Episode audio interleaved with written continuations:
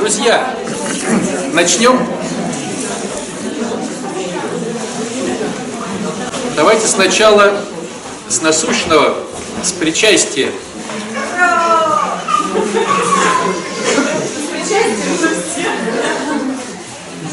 Первый момент, который есть в вопросах, касается такой истории.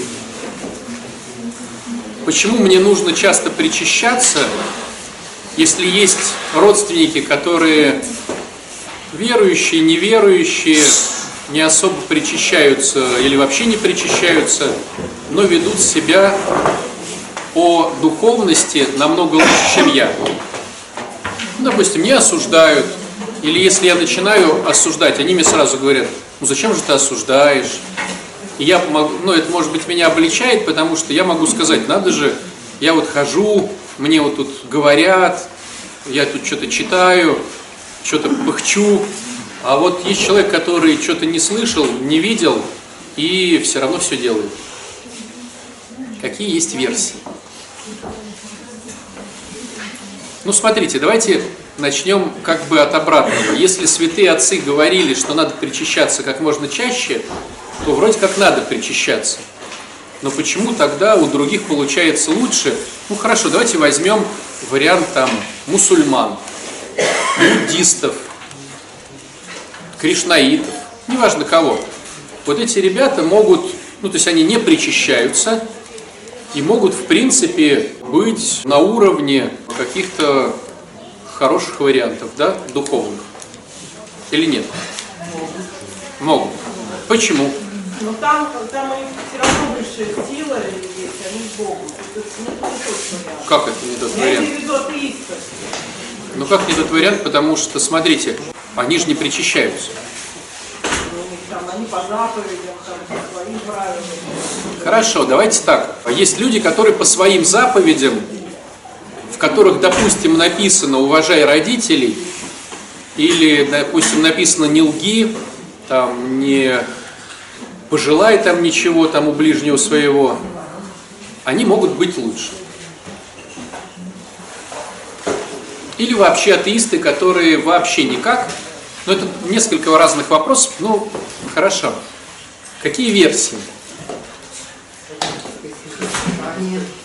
Давай. Есть люди хорошие, мне просто кайфовые, нормальные, добрые, отзывчивые, все, все, все. Но они сами делают, сами, сами боги себе. Это не я говорю, а это среди группа. Какие еще?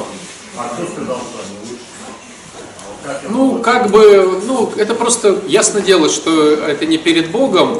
Ну, бывают ситуации, когда ты над чем-то работаешь, а он это и так может не делать.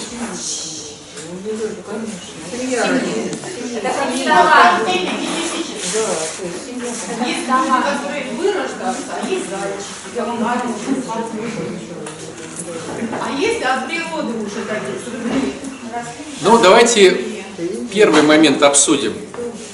То есть, это же не мы, это у них так получается.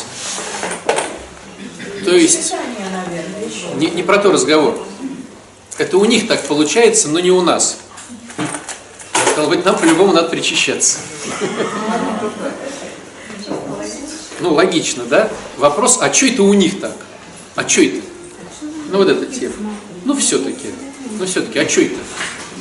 И вот получается тут такой момент интересный, что когда появилось причастие, когда появился Христос, когда? Ну, 2000 лет назад, а почему 2000 лет назад? Почему не, допустим, у Адама с Евой?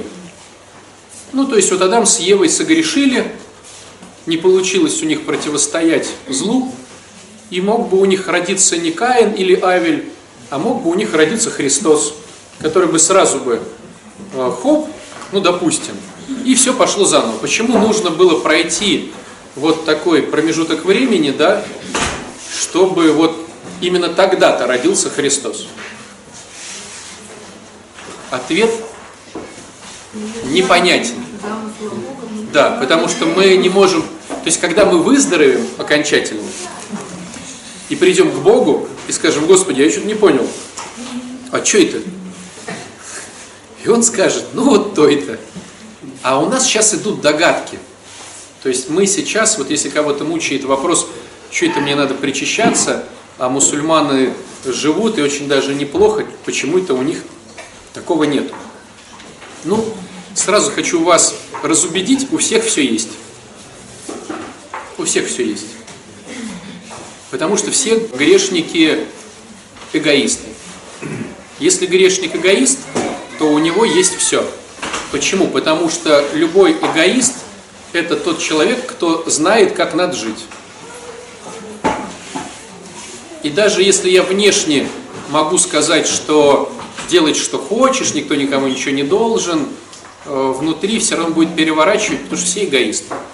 И мусульмане эгоисты, и буддисты эгоисты, и христиане эгоисты, все эгоисты, потому что все повреждены первородным грехом. Ну, я бы даже сказал, эгоцентристы, да? Следующий момент. Чисто внешне, чисто внешне бывает ситуация, когда человек ведет себя хорошо. Бывают такие ситуации.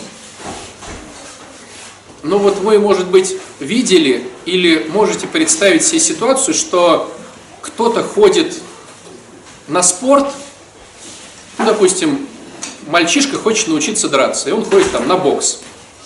А кто-то никогда не ходит ни на какой бокс и может навалять там кучу народу. Бывает же такая ситуация. Почему? Ну, потому что вот он такой. Вот он может навалять всем. А ты не можешь навалять, тебе надо на бокс ходить. И такое тоже бывает. Но тут есть такая интересная особенность, что если Христос, вернее, если бы был бы хотя бы один человек, который бы мог спастись сам, то Христос, в принципе, был бы не нужен. То есть Христос пришел тогда, когда никто не мог спастись сам. То есть он, у него жертва его, это жертва всечеловеческая. Не избранного народа, не какого-то там племени. То есть получается, что если есть хотя бы один человек, кто может без Христа спастись, я сейчас говорю не про то, что он не, может не осуждать без Христа, что, может быть, есть, наверное, люди, которые могут без Христа не осуждать. Может быть, есть люди, которые без Христа могут не злиться. Может быть, есть люди, которые без Христа могут конструктив, конструктивно мыслить. Но мы сейчас не про это, мы про спастись. Так вот, спастись никто не может. Никто не может спастись. И получается, какой бы он ни был классный в смысле мира, ведь когда мы говорим про эти вещи, мы подтягиваем мирскую историю. Ну вот смотрите, в миру. В миру, вот давайте вспоминать притчу про это самое, блудного сына. Вот смотрите, кто там был такой сын старший?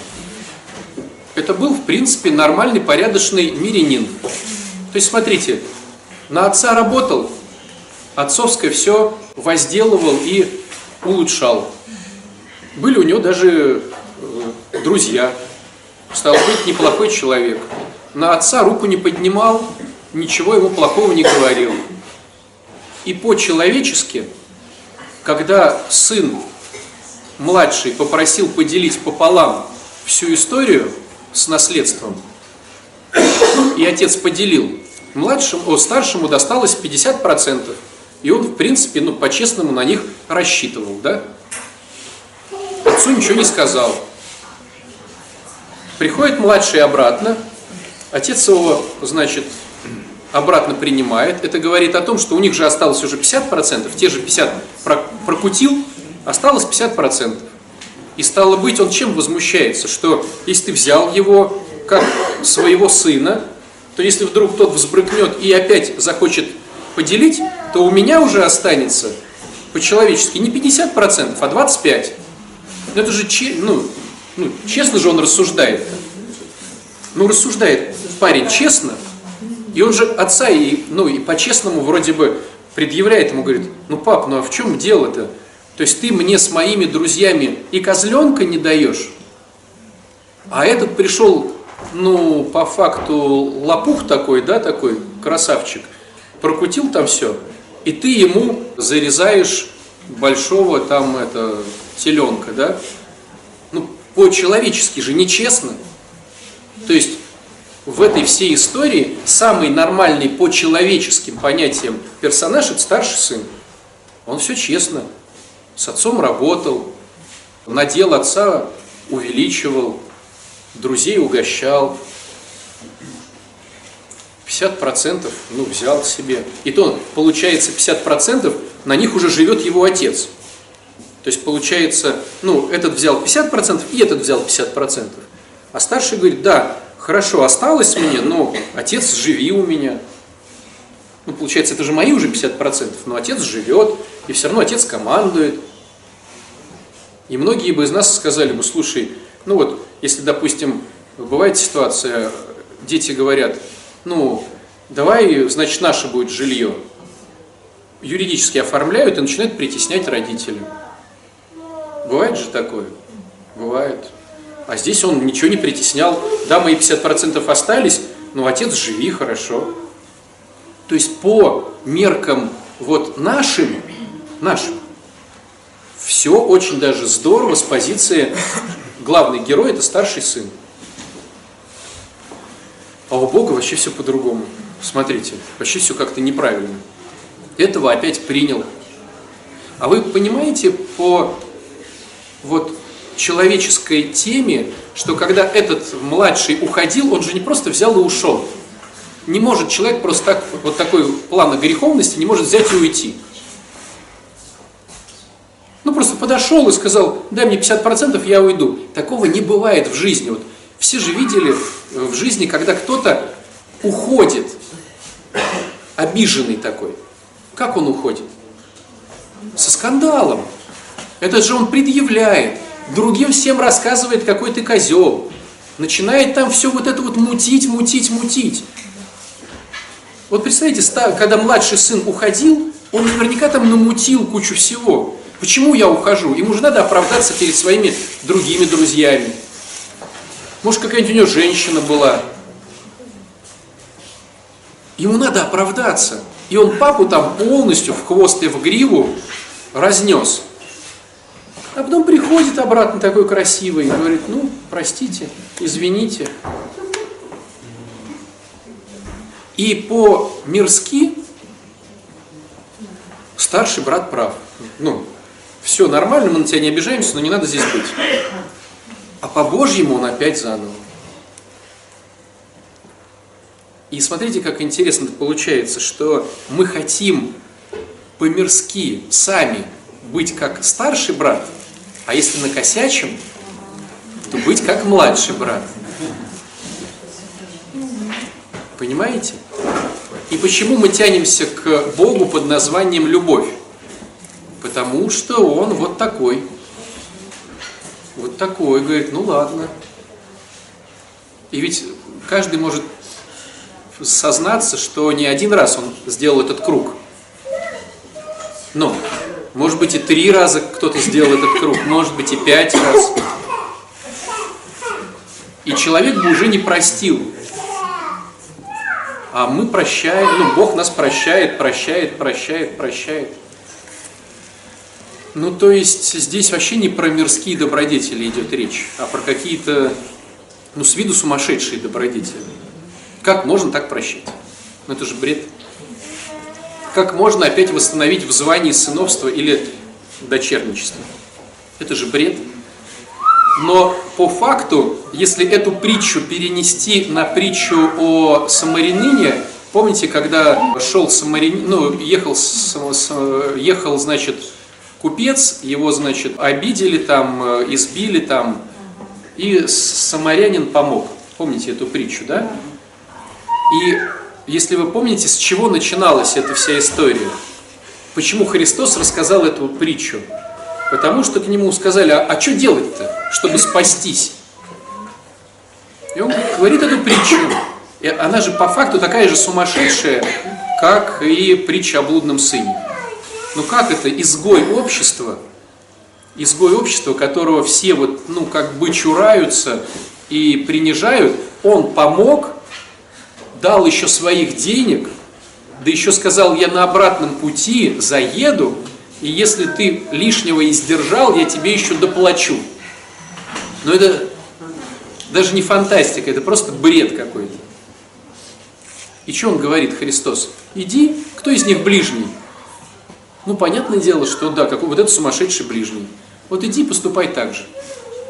Так вот, спасение – это не, не осуждать и не переводить бабушку через дорогу. Спасение – это поступать вот как отец в притче о блудном сыне и как самарянин в притче о вот этом вот. Вот это спасение. Тогда нам нереально никому. Совершенно верно. И Господь, ты помните, апостолы-то, а как? И он говорит, так никак. Никак. Какой бы ты ни был семпядей во лбу, верующий буддист, э, кришнаит, мусульманин или христианин, никак. Теоретически даже никак.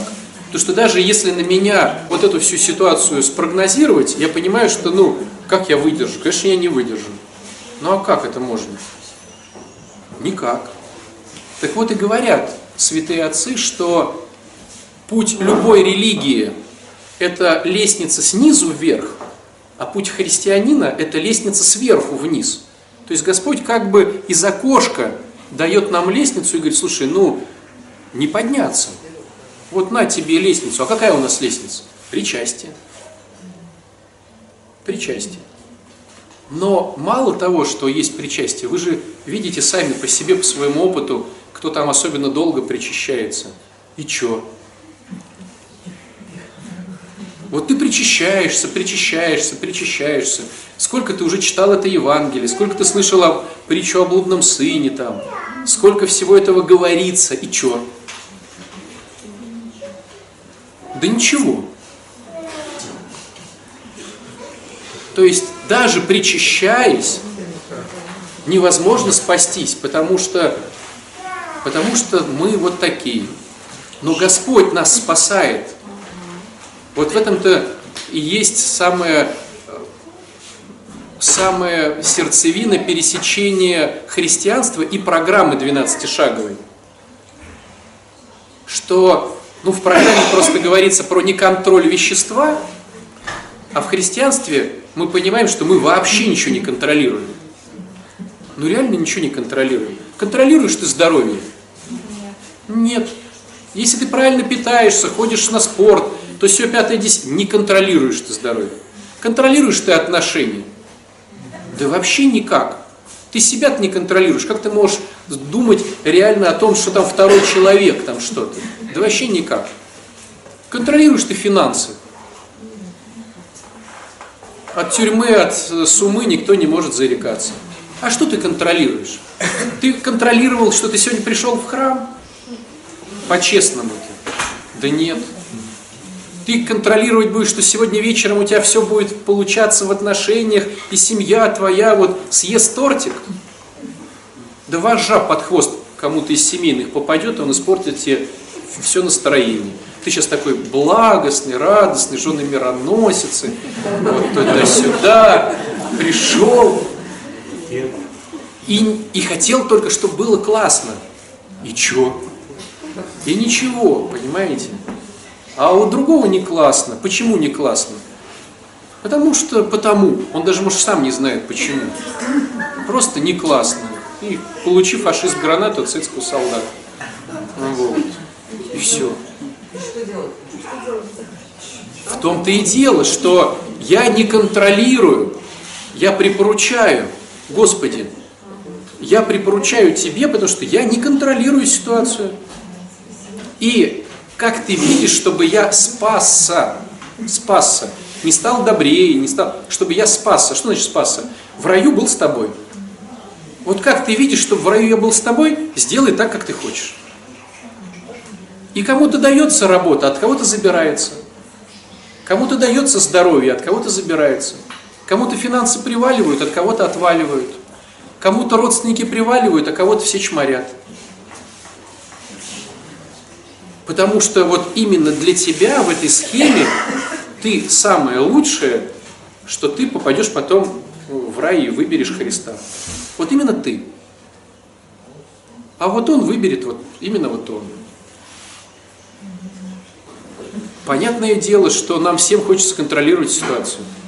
Но мы же ходим, Господи, в храм, мы же причащаемся, теперь мы должны контролировать ситуацию. Вспомните, у Серафима Саровского был Мотовилов. Мотовилов – это тот келейник, который еще записывал его жизнеописание.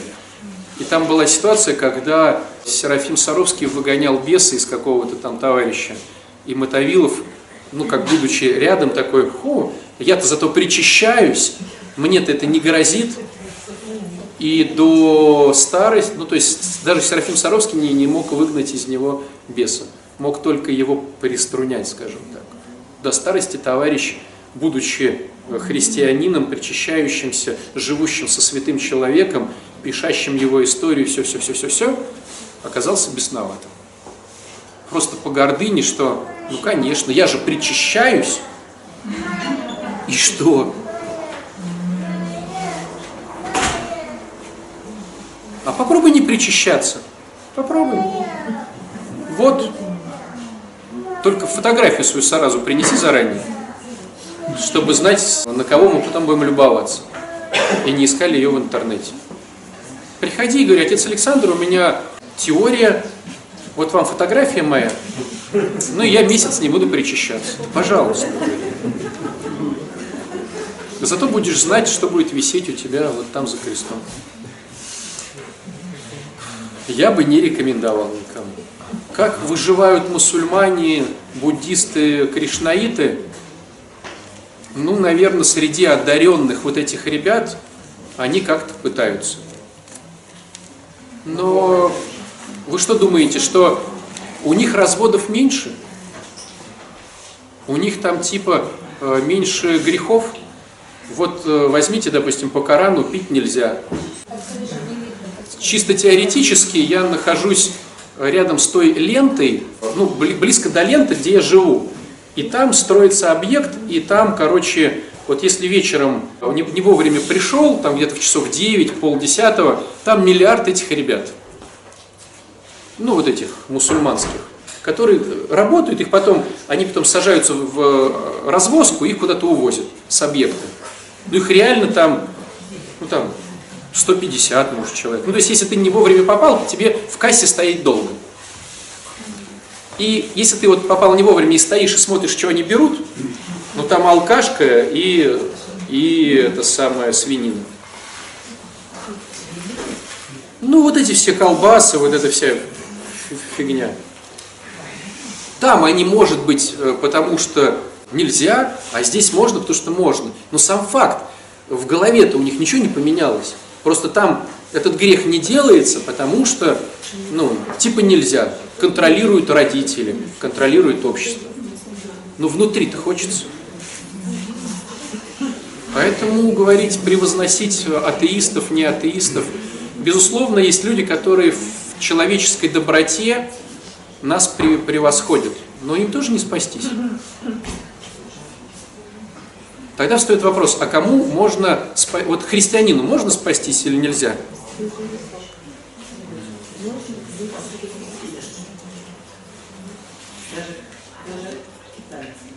И китайцам можно спастись, а можно не спастись.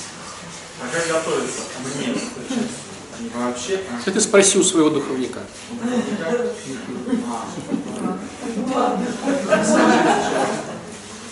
Так вот, друзья, поэтому понятное дело, что есть люди, которые одаренные и в плане, я бы сказал, вот знаете, да, как сказать, ну, недостойные, а порядочные, вот. Вот есть порядочные люди.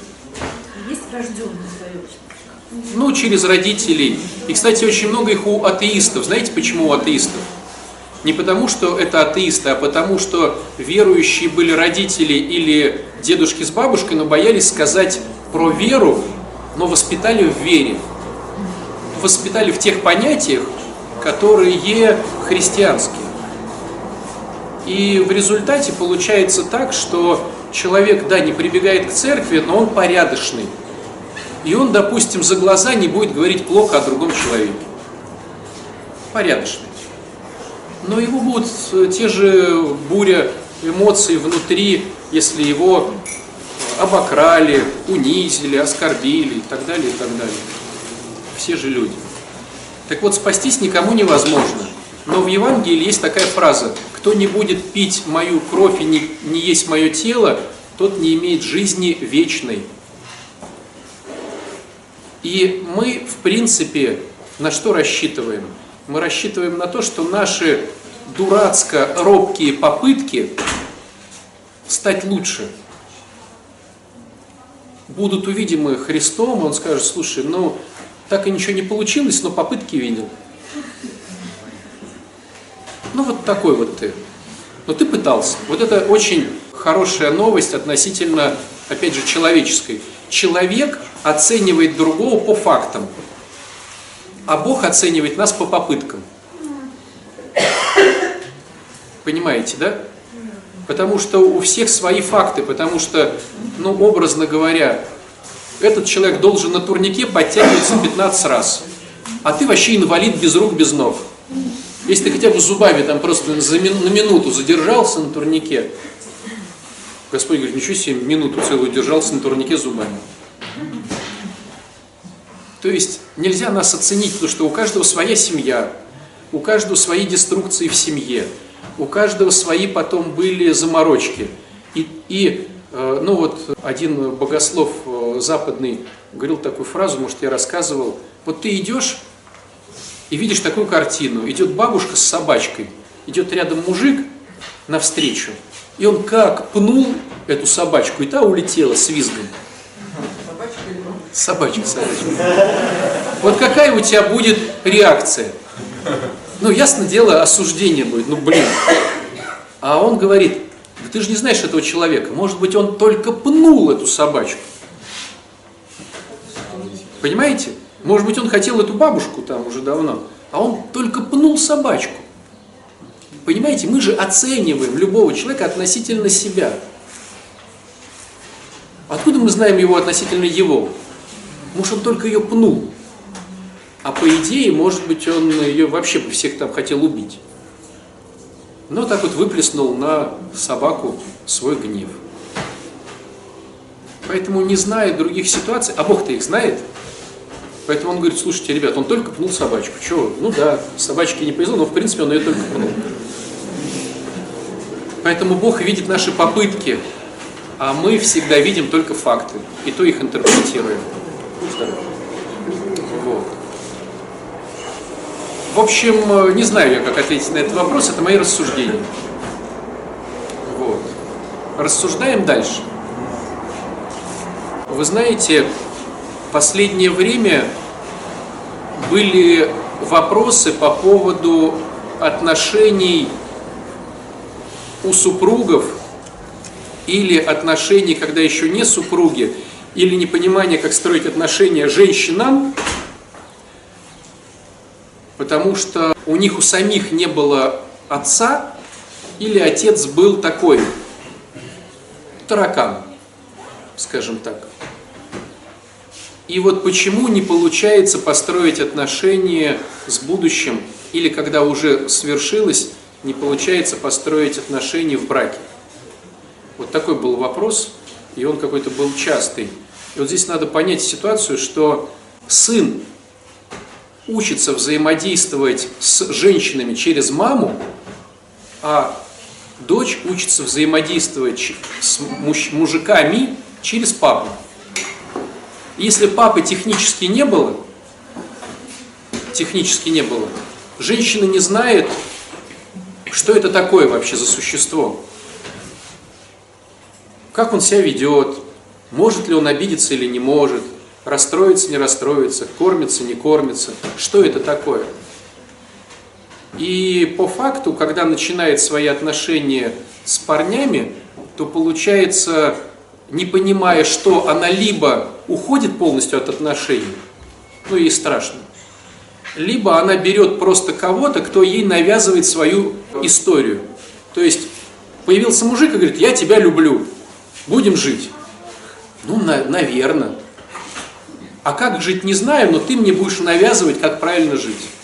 И в результате они живут, но она не удовлетворена, потому что ей навязывают, а она не знает, что с этим делать, с мужиком.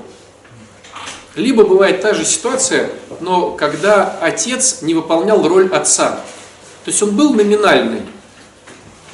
Ну, либо там постоянно был в командировках, либо он при, приходил с работы домой и просто лежал на диване, там смотрел телевизор, читал газету.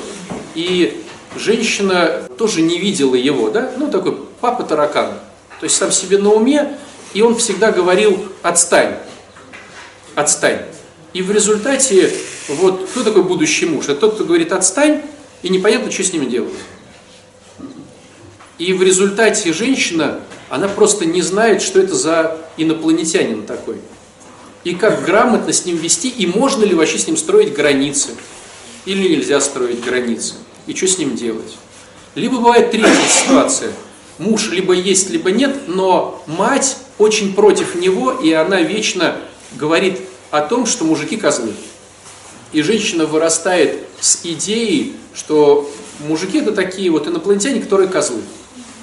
Но вроде как хочется завести семью. И она изначально заводит мужика, но он козел. И относится к нему как к козлу. Ясно дело, что там тоже не будет никаких конструктивных отношений.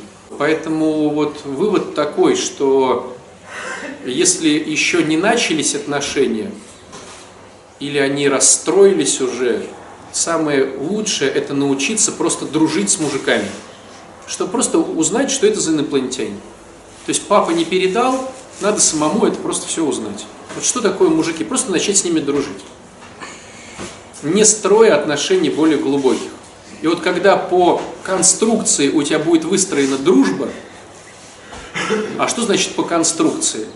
То есть ты можешь ставить границы, ты можешь говорить нет, если тебе неприятно.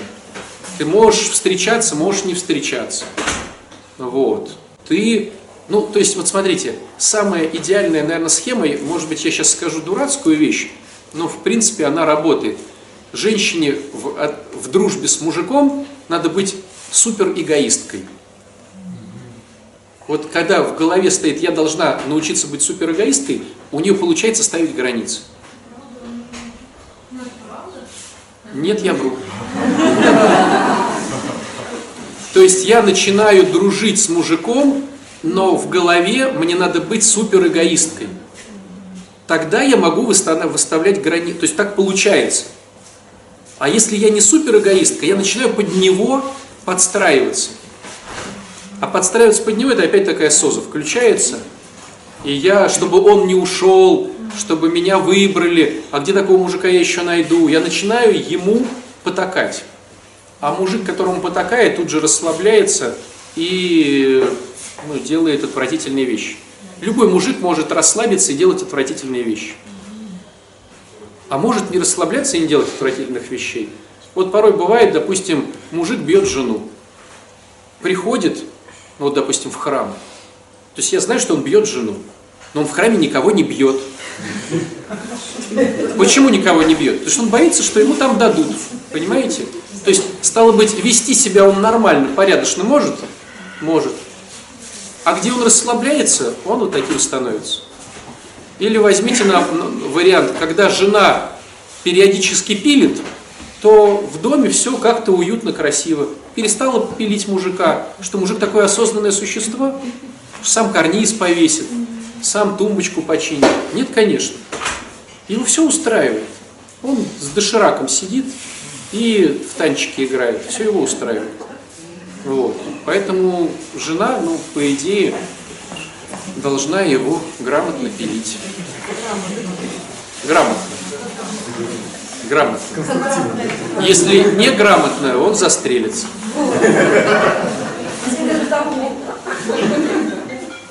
Но самая идеальная схема – это когда, когда есть вот между похвалой и пилением она соблюдает грамотную дистанцию.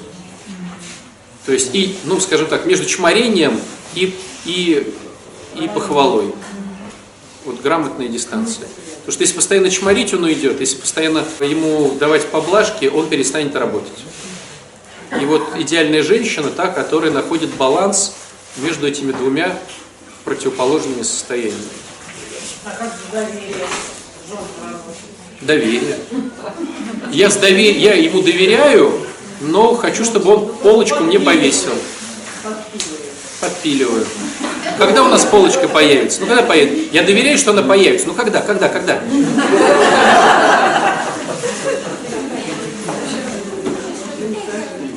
Понимаете, в чем сложность? Вот к чему весь разговор? Что быть женщиной сложно, как быть мужчиной сложно. У нас А дружба с мужчиной возможна, если, как правило, ты нравишься мужчине, который с тобой дружит. И он Конечно, невозможно. это получается, ты Ну смотрите, ну смотрите, со стороны мужчины дружба это отсроченный секс. А со стороны женщины дружба это чтобы он все делал, но без секса. Да. Получается, ты его тогда используешь, и тебя не Конечно. конструктивно. Поэтому я говорю, надо учиться дружить. То есть не используют. Не Деньги использовать. на меня не тратят. Нет, ну почему? Ты же ему тоже ряд благ, благ доставляешь в дружбе. То есть ты иногда кормишь, да? ты иногда носки застегиваешь, там, э, по-дружески, Не, пуговицы я замужем, у меня дочка подросток, и на нее мужчина очень много тратится. Она переживает, что она их использует. Мальчик. Немножко не так. Если на меня потратился мужик, я ему должна. Такая схема проститутки. А должно быть так, что ты на меня тратишься, потому что это твой выбор. Я тебе ничего не должна. Я не прошу тебя тратиться. да. Да. Хочешь тратиться, хочешь не тратиться. Я же тебе ничего не должна. Ну, может быть, награжу тебя улыбкой. Можно я буду нести твой портфель, говорит он. Хорошо, я награжу тебя улыбкой. А у большинства включено, раз несет мой портфель, значит, я ему должна. То есть вот это заморочка. Вот я хочу сказать, у меня были такие ситуации, когда мужчины, они просто понимали, что их используют, и начинали раздражаться от этого и агрессировать, и неприкрыто вообще. В в этой ситуации не очень-то хочется вообще бежать. Поэтому думается уже... да, Но Ну, в идеале мужчина не должен тратить большие деньги на друга. Ну, то есть друг это вообще, который вот, ну, просто то ты потратил деньги, то он потратил деньги. Ну, в кафешке один угостил, второй угостил. Это дружба. Здесь не о том немножко, даже, мне кажется, что это отсроченный секс вот этот, да, то есть как э, Да, мужчина рассчитывает, что будет. А если женщина... Если ты не, не обозначаешь свои границы. Это начинает Ну, значит, наоборот, вот именно обозначать свои границы, что ничего не будет. Значит, недостойный человек, зачем с ним дальше общаться? Ну, очень неприятные эти ситуации. Ну, вот возьмите, давайте вот ана- аналог. Вот берем пирамиды. Что такое достойный мужчина? Это тот, кто решает, защ- решает проблемы своей женщины. Все проблемы финансовые, и силовые, там, и просто коврик, там, ну все что угодно. Ну как вы думаете, сколько их? Му- Мужиков таких достойных? Немного, немного. Но это пирамида. Стало быть, все, что ниже в пирамиде, это вот люди недостойные, которые, ну, хотят то, что они хотят. Я же и так уже время тебе уделил своим присутствием. Ты теперь мне должна. То есть мужиков много недостойных. Но я переведу и наоборот, в женщин. Вы что думаете, что много достойных женщин? Да то же самое. То же- А почему? Почему? Потому что, да, мы не то что эгоисты, мы не, не прокачаны как мужчины и как женщины. У нас просто нету этого навыка. Ну, возьмите вот, хорошо, другой пример. А много ли среди, среди нас профессионалов в своей работе? Тоже мало. Вот возьмите сферу услуг в нашей стране. Ну, если брать Белоруссию, там вообще нету сферы услуг, да? Ну, вот Олег может подтвердить. Ну, а в России что? С тобой, ну, в лучшем случае поздороваются, но если ты ничего не купил, не попрощаются. У нас услуги хромают. Ты вызовешь себе по- починить стиральную машинку, залу- залу- залупят там в три раза больше. И у тебя и это сломалось, и то сломалось. Ну, Вот простой пример. Вот мы перевозили диван. Два дивана было. Эти два дивана тяжелые. Честно признаюсь, тяжелые. Но нам их привезли.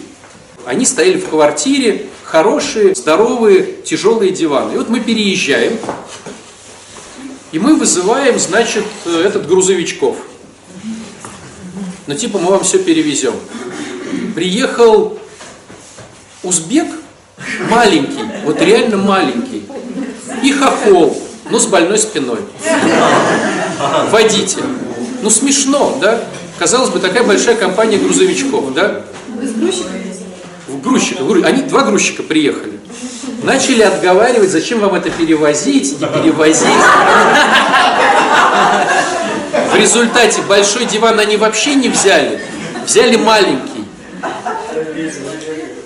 Довезли его до квартиры, стали заносить и не внесли в квартиру, потому что очень тяжело. И оставили в квартире, о, в, в- на личной площадке.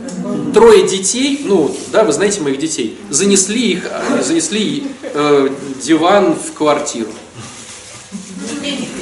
Но там большой диван. Я думаю, ничего себе, оказывается, такая сложная услуга. Грузчики. Начинаю обзванивать, спрашиваю, слушай, есть такая фирма, прям упаковывают, что там везем грамотно или что-то там везем красиво. Пришли. Сначала они упаковали этот диван, а потом стали думать, как его выносить. А он не выносится. Я говорю, ребят, ну его же занесли. А он не выносится. И не понесли. А причем в этих всех историях ты деньги платишь заранее. То есть ты не грузчиком потом расплачиваешься. Ну вот такая была история. И в результате вот диван мы оставили на той квартире, вот, потому что его тупо технически никто не может вывести. В Питере обошли кучу фирм.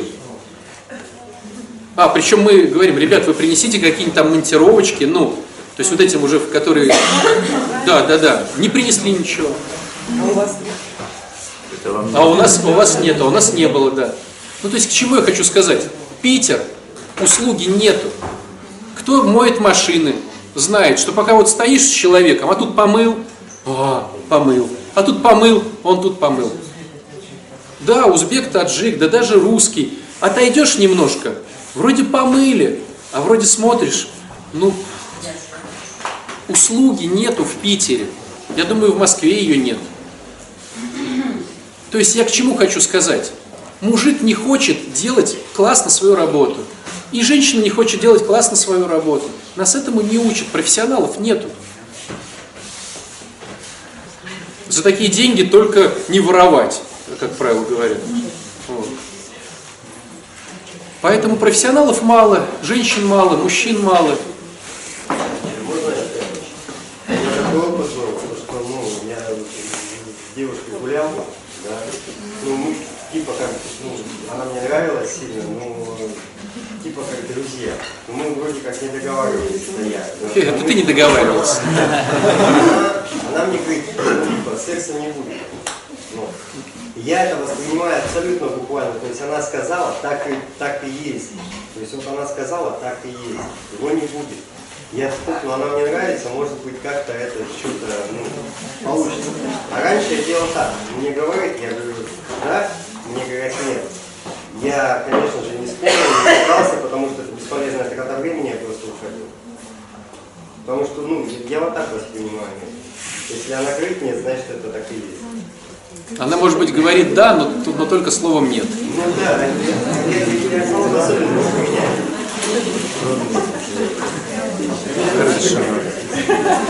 Они говорили, надо видеть, что ходит женщина, а не говорить. Хорошо, друзья. Хорошо, друзья. Какие у нас еще были вопросы, которые мы уж вы подходили, а я что-то сейчас забыл?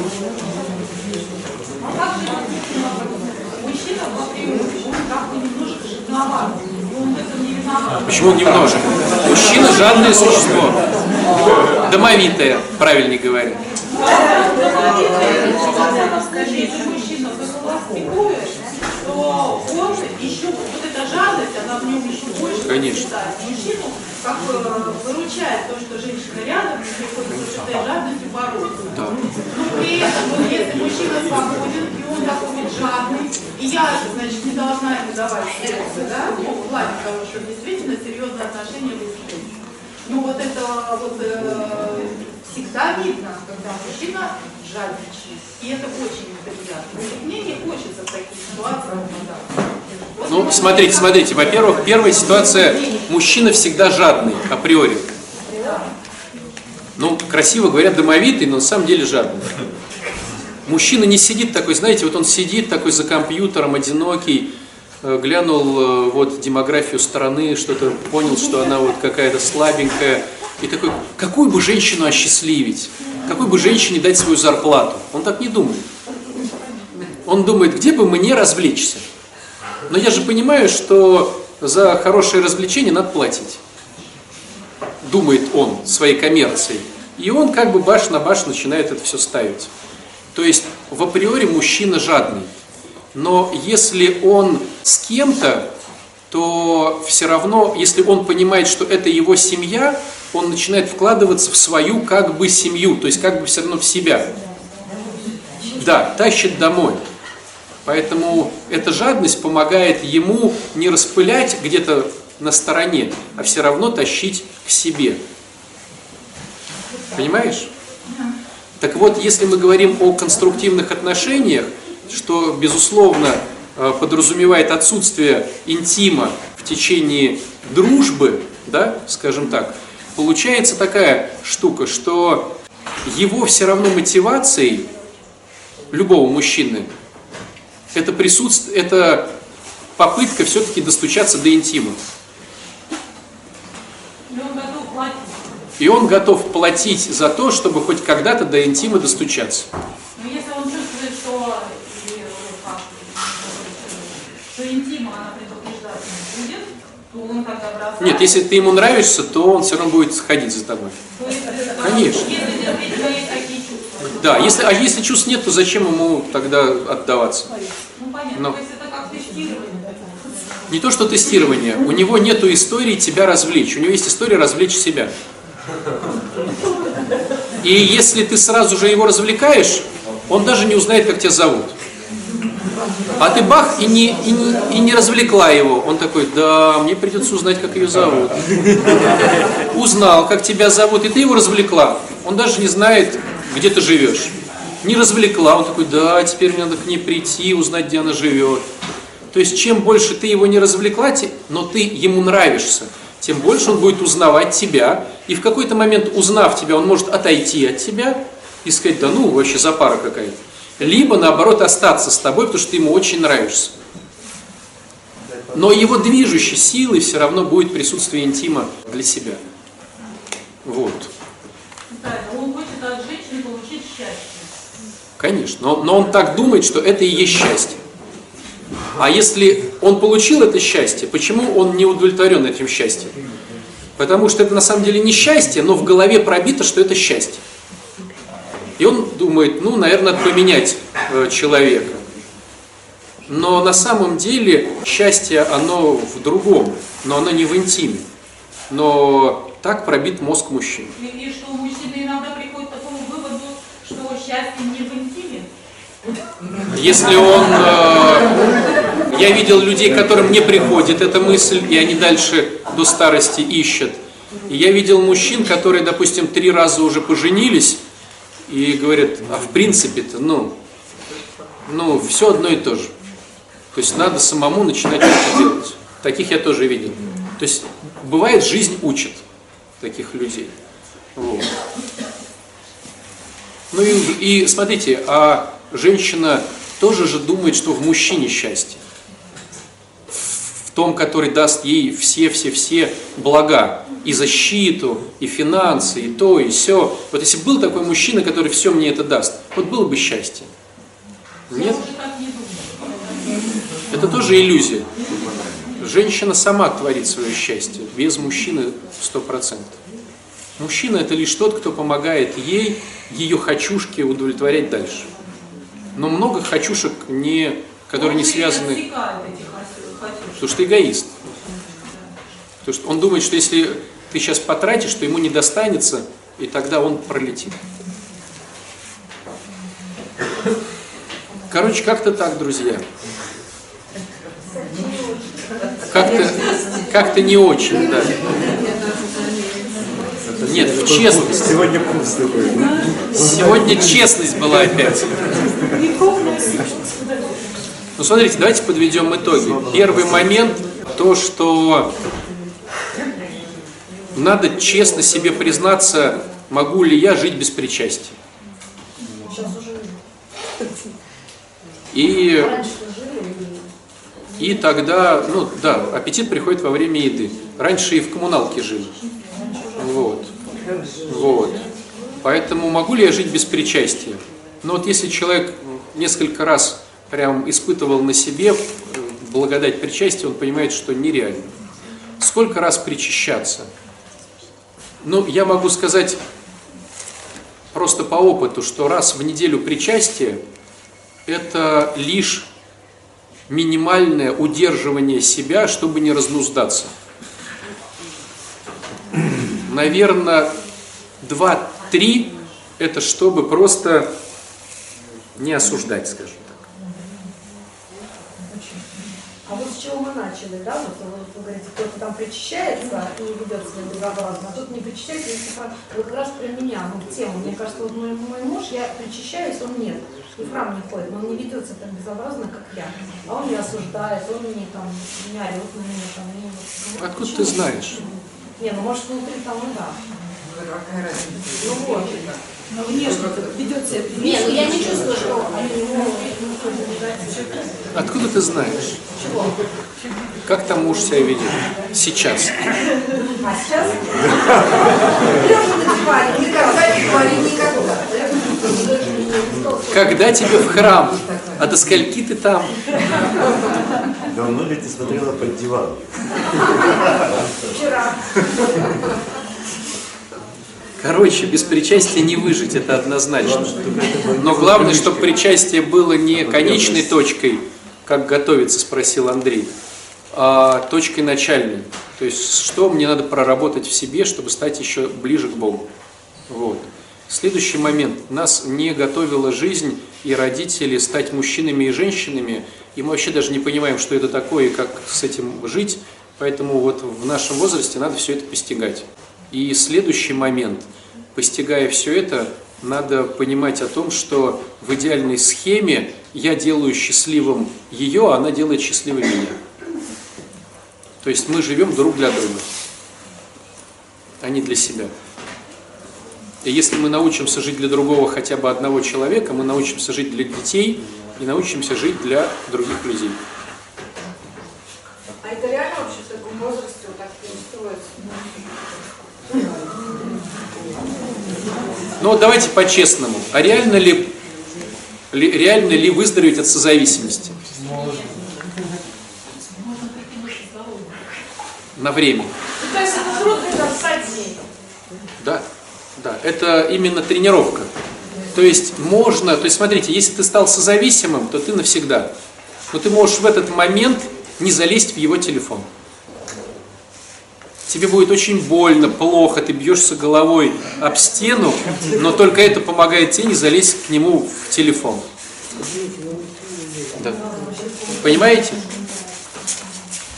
Просто через пять лет ты не бьешься головой об стену, ты просто не лазишь к нему в телефон, а делаешь это вот так вот просто.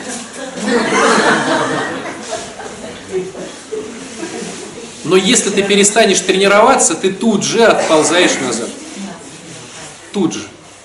То есть работа, вот не осуждать. Можно ли не осуждать? Можно. Можно. Но это тренировка просто. Большая, долгая, кучу лет тренировка не осуждать. Но если ты перестанешь тренироваться, ты тут же начнешь осуждать. Не сплетничать можно? Можно. Если, если долго тренируешься, не сплетничать можно. Вот, может, вы видели в Инстаграме сейчас очень много роликов спортивных, как ребята на турниках там что-то делают. И, может, видели, там вот есть ребята, которые вот, он подтянулся за турник, и он вот так вот делает выход силы, вот так вот. Вот там у него резинки. Можно так делать? Можно. Но сколько надо тренироваться? лет пять, может быть, чтобы вот так вот это все делать. Понимаете? Но он перестанет тренироваться, он также размажется. То есть можно не осуждать, можно не сплетничать, можно хотя бы вслух не превозноситься, хотя бы вслух. Можно. Но это такие тренировки, которые прям перестанешь тренироваться, опять откат назад. Можно уважать мужа, можно ему доверять, можно ставить границы и можно быть по поводу него. Можно. Но это реально тренировки. Перестанешь тренироваться, тут же щелк. И с мужем та же тема. Можно решать проблемы жены? Можно. Но тренировка. Если такая задача стоит. Если я муж, мне надо решать проблемы жены. Если такая задача стоит, стать мужчиной для жены. Если у него такой задачи не стоит, а у тебя стоит такая задача, чтобы он стал мужчиной. Нет, нет. Мы можем только себя в лучшем случае долгими тренировками. Ну, себя, значит, отодвигать от себя проблему. То есть я ее не решаю. Да. Ну тут очень дурацкая схема на самом деле отношений. Потому что смотрите, мужчина мотивируется, который, мужчина, который не растет, он мотивируется только дном. Стало быть, чтобы тебе заставить мужчину расти, надо сделать ему дно. А дно, как правило, финансовое. Стало быть, ни ты не ешь, ни дети твои не едят. Вы ходите в обносках, пока у этого чудовища не хватит мысли пойти на работу.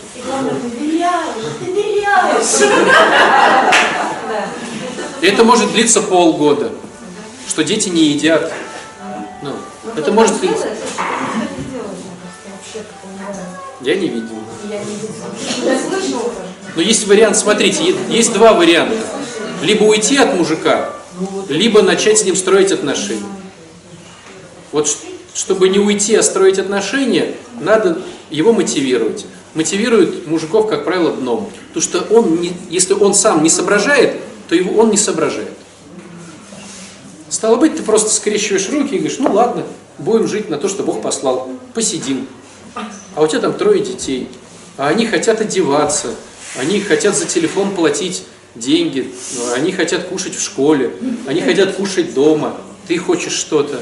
А ты говоришь, ну посидим. И вот все, вы троем, четверым, и он пятый, вот сидите, сидите. Полгода сидите, вот, год сидите.